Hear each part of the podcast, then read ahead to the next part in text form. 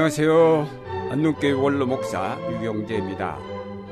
찰스 쉘돈이 쓴 예수님이라면 어떻게 하실까 라는 실화 소설은 미국의 레이몬드 제일교회에서 맥스웰 목사를 중심으로 일어난 이야기를 쓴 소설입니다.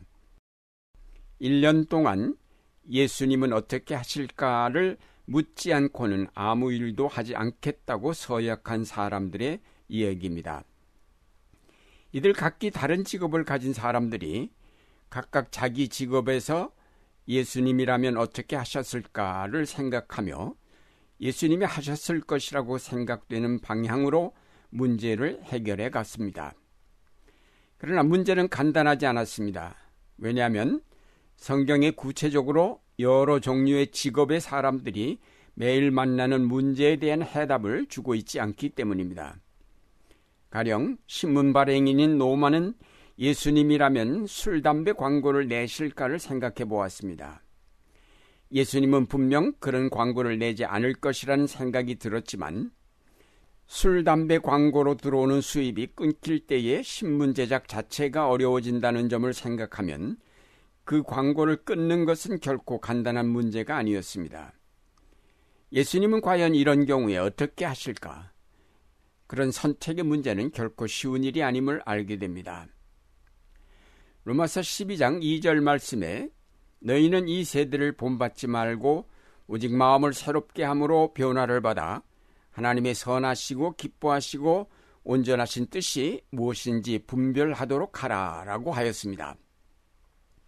그러나 우리 생활에서 정말 하나님이 기뻐하시는 뜻이 무엇일까를 분별해낸다는 것은 쉬운 일이 아닙니다. 오늘날 다원화되고 복잡한 사회 속에 사는 우리에게 있어서 과연 무엇이 하나님의 뜻이며 어떻게 살아가는 것이 과연 하나님이 기뻐하시는 길일까를 판단한다는 것은 결코 쉽지 않습니다.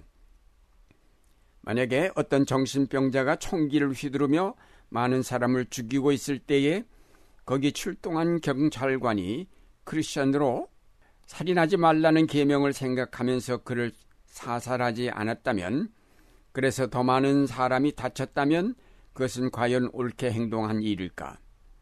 살인을 저지하려고 살인하지 않을 수 없을 때, 폭력을 저지하려고 폭력을 사용하지 않을 수 없을 때 과연 우리는 어느 길을 선택하여야 할까요?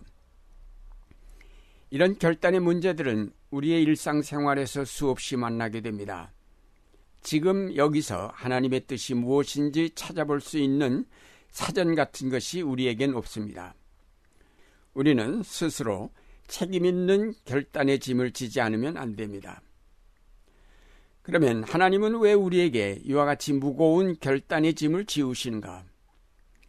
그것은 우리가 성숙한 자녀 되기를 하나님이 원하시기 때문입니다. 하나님은 우리가 성숙한 자녀로서 그의 뜻을 분별하여 그분에게 영광을 돌리기를 바라시기 때문입니다. 문제는 우리가 하나님을 사랑하느냐 하는 것입니다. 이 세대를 본받지 아니하고 하나님의 뜻을 분별하여 그 뜻대로 살려는 의지가 있느냐 하는 것이 중요합니다. 그런데 우리는 대부분 하나님의 뜻이 무엇일까를 전혀 생각하지 않고 자기 뜻대로 판단하고 행동하곤 합니다. 많은 사람이 예수님은 어떻게 행하실까를 전혀 고려하지 않은 채 살아갑니다. 그러나 이것은 진정한 그리스도인의 삶의 자세가 아니라는 사실은 분명합니다.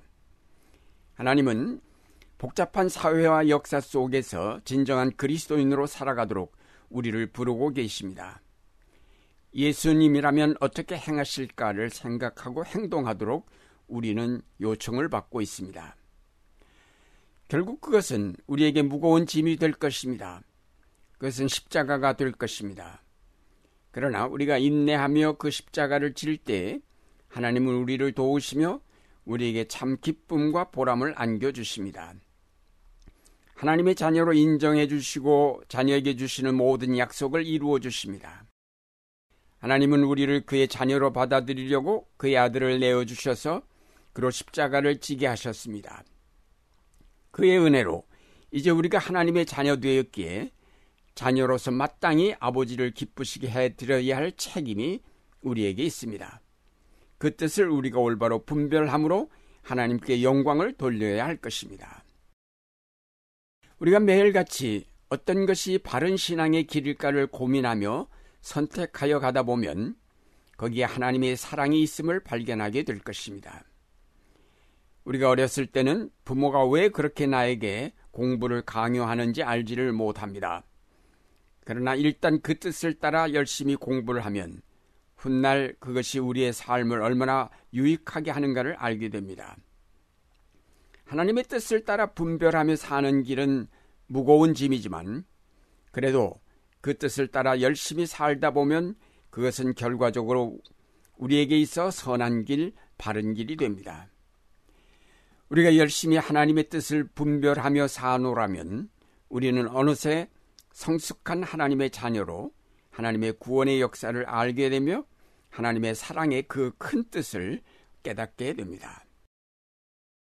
그러면 우리가 하나님의 뜻을 따라 살기로 작정했을 때의 문제는 우리가 어떻게 그 뜻을 찾아내느냐 하는 것입니다. 이를 위해 하나님께서는 우리에게 성령을 보내주셔서 하나님의 뜻을 분별할 수 있는 능력을 부어주셨습니다. 또 하나님의 말씀인 성경을 우리에게 주셔서 우리가 바라보고 나아갈 목표와 방향을 분명하게 제시하고 계십니다. 우리가 기도하며 그 말씀을 읽을 때 거기서 우리는 하나님의 뜻을 분별해낼 수 있습니다.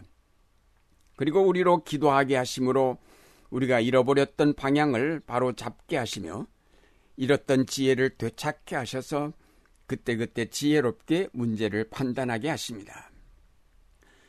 수학 공부를 잘 하는 요령은 기본 공식을 잘 활용하는 것입니다. 공식만 잘 알면 아무리 어려운 응용 문제를 할지라도 잘 풀어 나갈 수가 있습니다. 하나님의 말씀은 수학의 기본 공식과 같습니다. 우리가 그 공식을 가지고 우리의 생활에서 일어나는 다양한 문제들을 풀어나갈 때 거기에 놀라운 하나님의 해답이 나오게 됩니다. 그러나 문제를 풀다 보면 정말로 어려운 문제들이 있습니다.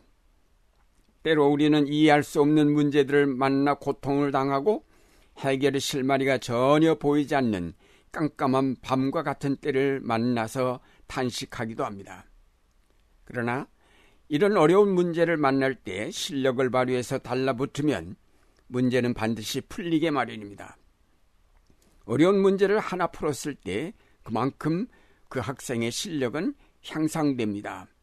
마찬가지로 삶의 어려운 문제를 만날 때 온몸으로 달라붙어 기도하고 씨름하면 거기에 해결의 길이 열리게 마련입니다.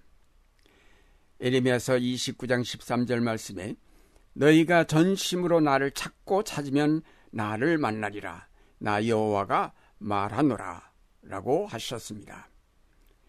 하나님은 언제나 우리가 전력을 다 기울여 하나님의 뜻을 찾기를 바라고 계시며 또 그 뜻을 발견한 대로 결단하고 행동하기를 기다리십니다. 하나님은 때로 우리에게 쉽게 풀 수 있는 문제도 주시지만 때로는 정말 풀기 어려운 문제를 우리 앞에 주십니다. 그러므로 우리가 문제 하나하나를 항상 진지하게 말씀으로 풀어가기를 연습하고 노력하면 결코 풀지 못할 문제가 없을 것입니다. 우리의 신앙이 성숙해질수록 우리 앞에 어려운 문제들이 주어지게 마련입니다. 그러나 우리는 그 문제들을 통하여 더욱 성숙하게 되며 마침내 하나님의 큰 비밀을 풀 수 있는 자리에까지 이르게 될 것입니다. 사랑하는 여러분, 처음에는 잘 알지 못하며 어느 것이 하나님의 뜻인지 분별하기 어렵지만 그러나 낙심하지 않고 계속 그 뜻을 추구해 나가면 마침내 성숙한 그리스도인으로 성장하면서 진정으로 아버지 하나님을 기쁘시게 하는 자가 될 것입니다. 이제 예수님은 어떻게 행하실까를 생각하며 날마다 선택하는 신앙의 길을 걸어가는 여러분이 되시기를 바랍니다.